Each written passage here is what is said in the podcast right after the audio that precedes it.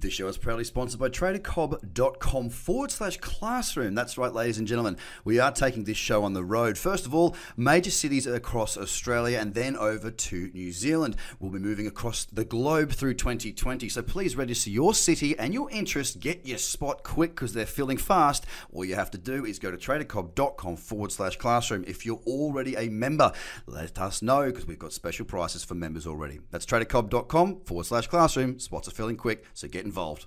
Hello, everybody, and welcome to the Trader Cobb Crypto Show. Today's guest, well, I've got somebody who's been around for a little while who's sitting, well, standing by the look of it, in the canal looking out over it. I've got Robert Viglione, who's the co founder and CEO at Horizen Labs. And we're going to go through what Horizen's actually doing, what they're trying to fulfill, and also we're going to talk to a little bit of uh, what you're doing in the education space. So thank you so much for your time today. Greg, thanks for having me. And yes, you're right. I'm on a standing desk right now.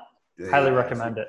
I'm, I'm on a standing desk, but I'm sitting down because I'm feeling pretty lazy right now. Eight o'clock in the morning for me. so, well, let's get straight into it, mate. Um, tell us a little bit about you. I want to know what you've been doing in the past, what brought you into this space, you know, where your skill set lies, I suppose. Sure, sure. So I was a physicist, mathematician. My, my early career was actually working with the U.S. Air Force uh, in Space Command. So I worked in satellite and basically space satellite systems, um, intelligence systems, uh, rocket launch systems, and then I got into more operational intelligence and you know some of the America's wars. So that was that was my background, uh, early career, more on the scientific quant side there of the intel world. And then I went back to academia for my PhD, and I actually switched over from uh, you know those hard based sciences like physics, and math into uh, financial economics, which is really more math, um, but math of social systems, social science. So that was a different way of looking at it. And I was fortunate to have a really, really forward-looking uh, department that I, I worked in, and they let me study Bitcoin. So I studied Bitcoin asset pricing for my PhD work. And then they you know, hired me back as an adjunct faculty member to teach Bitcoin and uh, Bitcoin for finance applicate or finance applications of Bitcoin and blockchain.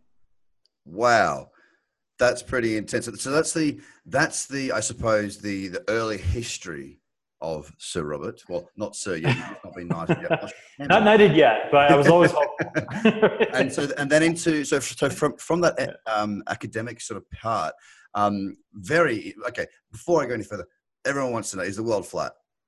I don't think so. I don't think so. so not been up there yet, though yeah, not all the way up there. A lot of commercial airlines, though. true, true. Okay, now that we've got that out of the way, everyone can relax and take a big, deep breath. so that was the academic part, and a very intense one by the sound of it. Very deep analytics and and some pretty serious sounding science and math. So then you went into the, as you say, the financial services sector. You you was you did a PhD, or was it on your um on Bitcoin? What led from there? So from there, actually, after I passed uh, what I say the hard part, so really passing all the coursework of the PhD, the comprehensives, qualifiers, and all that stuff, I had a little bit more time on my hands, or so I thought. so I started to get involved uh, a little bit more actively in the entrepreneurial side of the industry. Started working for some blockchain startups. Um, the first one actually was called BlockPay, and that was a merchant services startup. Actually, uh, building on the or off of the BitShares blockchain. So it was an hmm. interesting crowd. I think great vision, but way too early. And what I realized was, you know, you could have a good idea, but you could be a few years too early to market, and it doesn't matter. You're still going to fail. Uh, and I also learned from governance. Uh, it's such a big deal because basically the project imploded when two founders just kind of butt hit, butted heads with each other and took down the entire project. So, you know, some of the things that are really important to me: good governance, hmm. stability, um, security, uh, and you know, trying to go to market in a rational way. That makes perfect sense, and I suppose that's probably. I mean, I'm going to ask you the question anyway, but I think that I've already got the answer in the back of my mind. But we'll do it anyway. So, what drive you to start Horizen Labs? All right. Well, I, I started getting involved um, in a protocol. The protocol was called Z Classic yep. because I loved the zero knowledge stuff that Zcash brought to market. And Z Classic was really just kind of a, a smaller community driven project uh, that really in the early days purely mimicked Zcash. So it was fun. It was really meant to be a hobby project. Uh, but working on the project, realizing there was a huge void of any kind of leadership or you know really strategic thinking and where we're going to go in the future, I just started getting a lot more active. Got active to the point that I became a you know core core leadership member of the project and realized you know the project was cool, but it was really meant to be a hobby. And if I wanted to really do this, what would I do? And that's where uh, Zen Cash at the time was born. Was let's you kind of fork the project that we're working on and implement what I think were much better practices for long-term sustainability, things that actually take into account, you know, game theory, sustainable economics, funding models, like how you're going to use, you know, get resources, build a team, sustain that team, think strategically of what are some of the big problems in the industry they can solve. And that's that's really how I, I felt like it was in The Godfather in a way where you know it was like trying to trying to get out and he kept pulling him back in. Well, yeah. I was trying to get out and just wrap up my PhD and just kept getting more more pulled into it. So, but, but I love it. No regrets. Very to everybody, a lot of people's stories. Yeah. yeah. So Horizen Labs, when, when did you start it? When, when did it kick off? When you when your involvement really sort of lifted? Yeah, so there's actually two two things that we we run. So one is the public nonprofit, which is uh, the Zen Blockchain Foundation, which governs the Horizen ecosystem, yep. and that was used to be called Zen Cash. Uh, and we really we structured that as a nonprofit two years ago. Actually, almost two years ago to the day, like two years and, and a week ago, we, we just celebrated our two year anniversary. And this January, this year, we launched Horizen Labs, which is the commercial offshoot. So we've been building some really good base technology and a yeah. pretty awesome, robust ecosystem with massive node network that we want to do some things with. Horizen Labs is all about okay, let's start converting businesses into this ecosystem so that we can actually have real world use cases.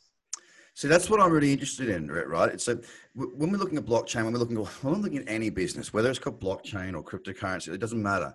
You're looking to sort of uh, I guess either replace something or fill a void that you might see a gap.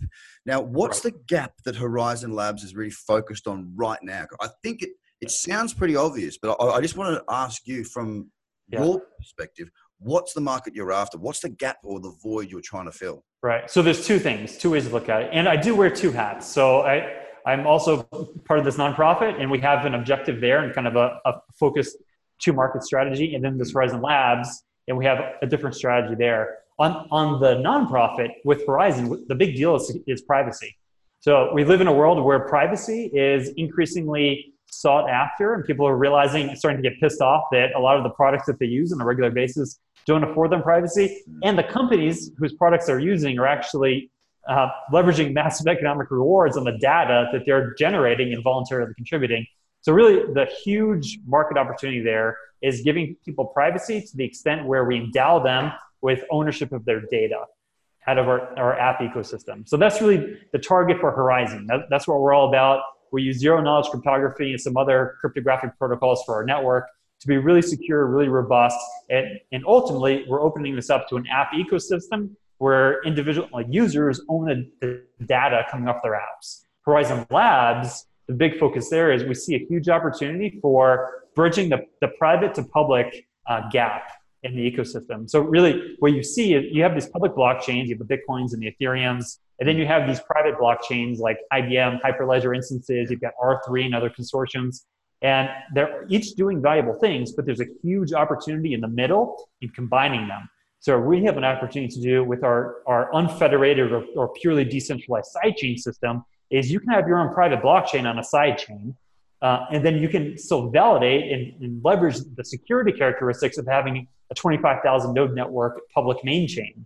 So really, we look at the public network as like the internet, and companies can now plug in. So it's like the early days of networking where people said, "Hey, in the 90s, hey, networking is really interesting. Let's set up an intranet for our company and network the divisions in our company."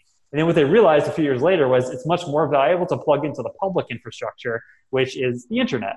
So what we're trying to do is actually very analogous to those early days of networking and bringing companies into this public uh, ecosystem in a way where they can leverage security and cost sharing across the public infrastructure.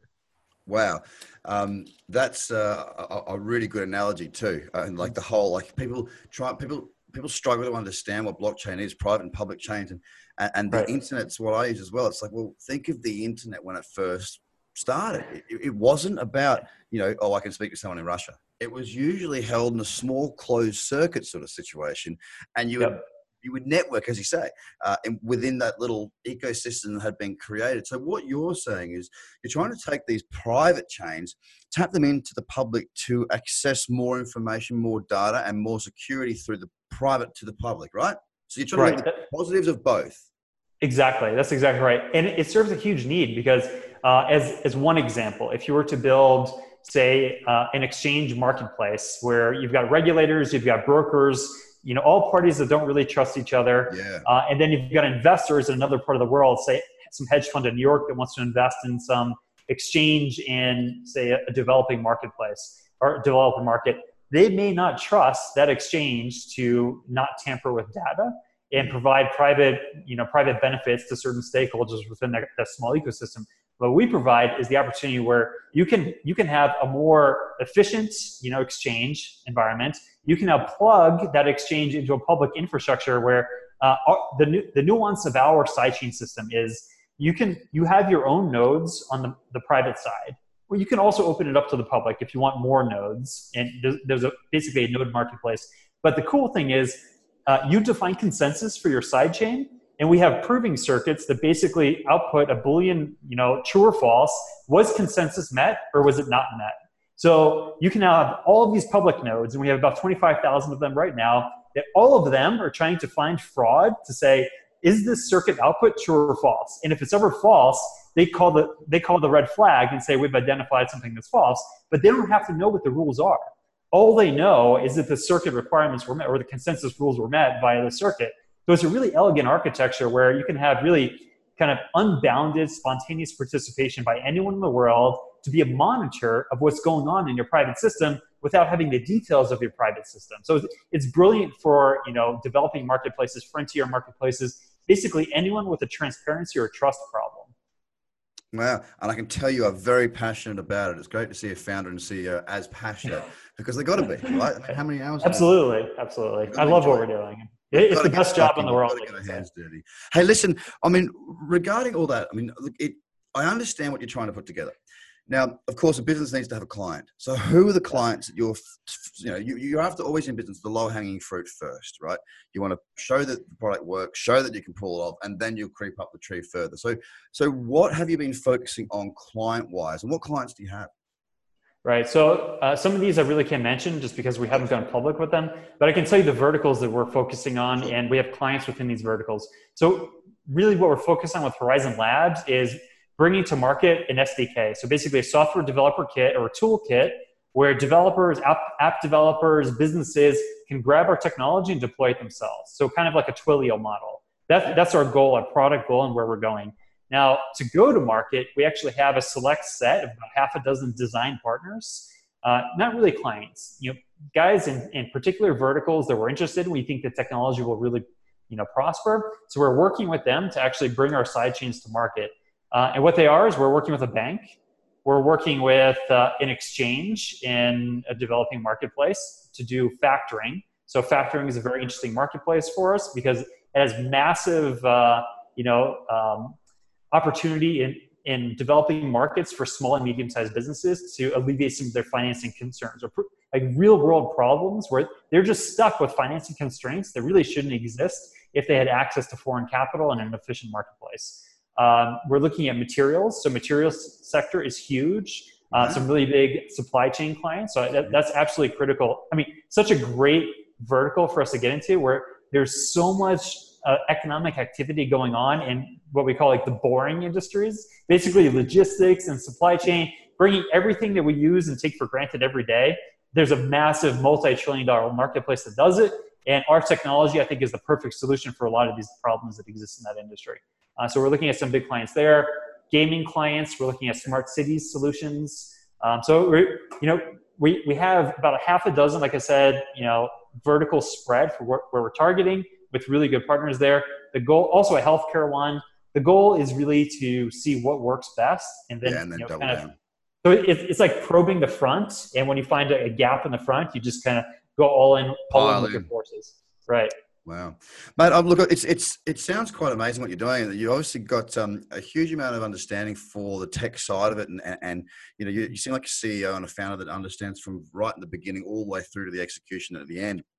Which is a really powerful thing, and it's going to help you massively, as I'm sure you're aware, in um, in being able to communicate that message across your staff and to your clients at the end of the day as well. But there's more to you than just Horizen Labs.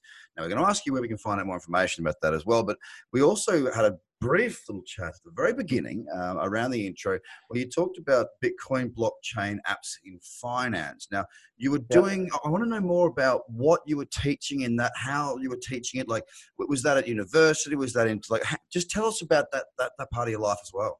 Yeah, yeah. So I, I taught um, taught a course over two different semesters um, called exactly that: Bitcoin and Blockchain Applications of Finance. It was to an, an honors program at the University of South Carolina. Um, so that's where I was getting my PhD, and that's where I was asked to, to teach this course.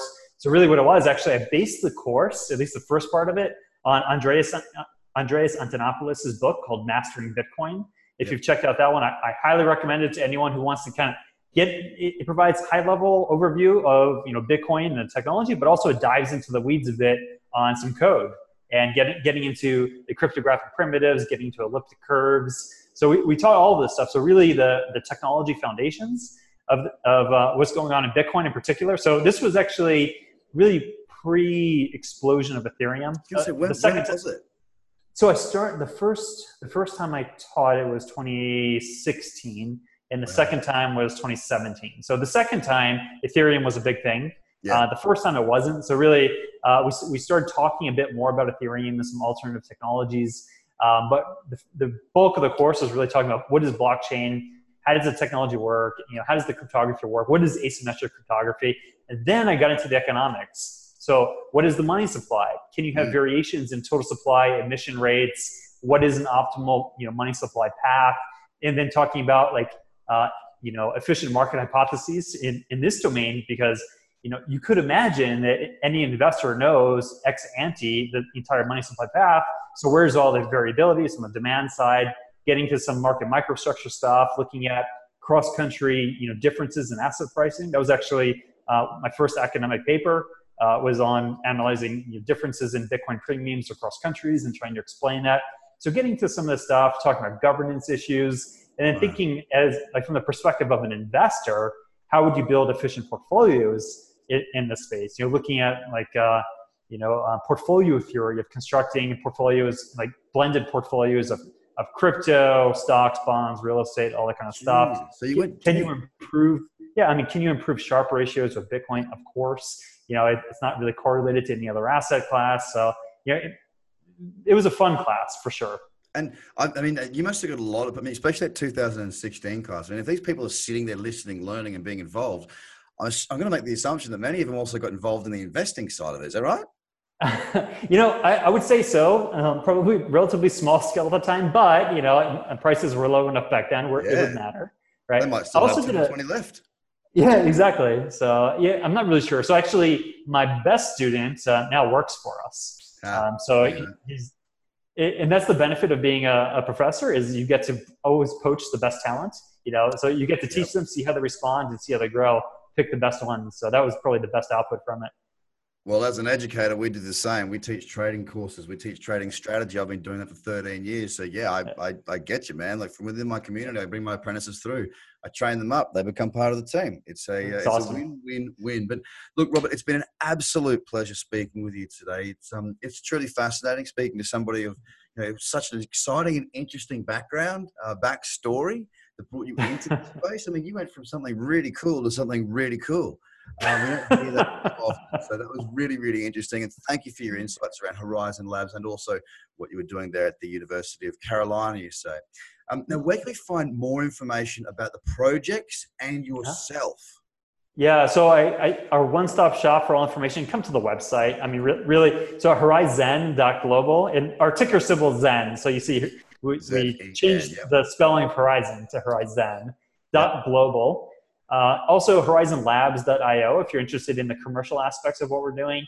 Uh, and then really, we have a very active community. It's a community-driven project on the, the nonprofit side. So our Discord is where a lot of the action happens. We have a Telegram chat. Um, you know, we've got Reddit, we've got Twitter, all the social media stuff. We actually do something a little unique. Every month, we do a, a monthly update, which is akin to like a quarterly board review for a corporation, yeah. where we have all the divisions reporting on exactly what they've done and what they're working on. So you can see it's a massively transparent project. You can wow. see exactly what's going on, all the projects we're working on, status for all of them, what we're thinking, the new BD deals in the pipeline, right? So it's it's a pretty cool, comprehensive thing, and you get to meet our team. So we do that once a month, the first Wednesday of every month, one o'clock Eastern time. You can chime in. You can look at the past ones on YouTube. So it's kind of cool. It's like it's like an archive. You can see actually. So my co-founder Rolf and I. Yeah, exactly. Two years ago we launched, and Rolf and I used to do these things basically on our own, and they were terrible. And now you can see how professional and well organized the team is because the, the, the quality of the output you can just trace over time. Right now, basically the team's nailed it. And I'm very fortunate to just have an awesome group of people that work really well together, like a well-oiled machine. So it's it's really it's uh, humbling to see, and I can say we have much better people on the team who explain things than, than just me. So it, it's great. I, I recommend everyone chime in, check it out, and you know can participate if you're interested. Excellent, mate. Well, guys, you heard it first. Where to find the information, transparency, understanding, and insight into what Horizen Labs and um, it's Horizen, by the way, Z E N, and everything else these guys are doing. So, thank you once again, uh, Robert Viglione. Thank you, Craig. Appreciate it. Lovely to speak to you today, mate. Thank you, ladies and gentlemen. Bye for now. This show is proudly sponsored by tradercobb.com forward slash classroom. That's right, ladies and gentlemen. We are taking this show on the road. First of all, major cities across Australia and then over to New Zealand. We'll be moving across the globe through 2020. So please register your city and your interest. Get your spot quick because they're filling fast. All you have to do is go to tradercobb.com forward slash classroom. If you're already a member, let us know because we've got special prices for members already. That's tradercobb.com forward slash classroom. Spots are filling quick, so get involved.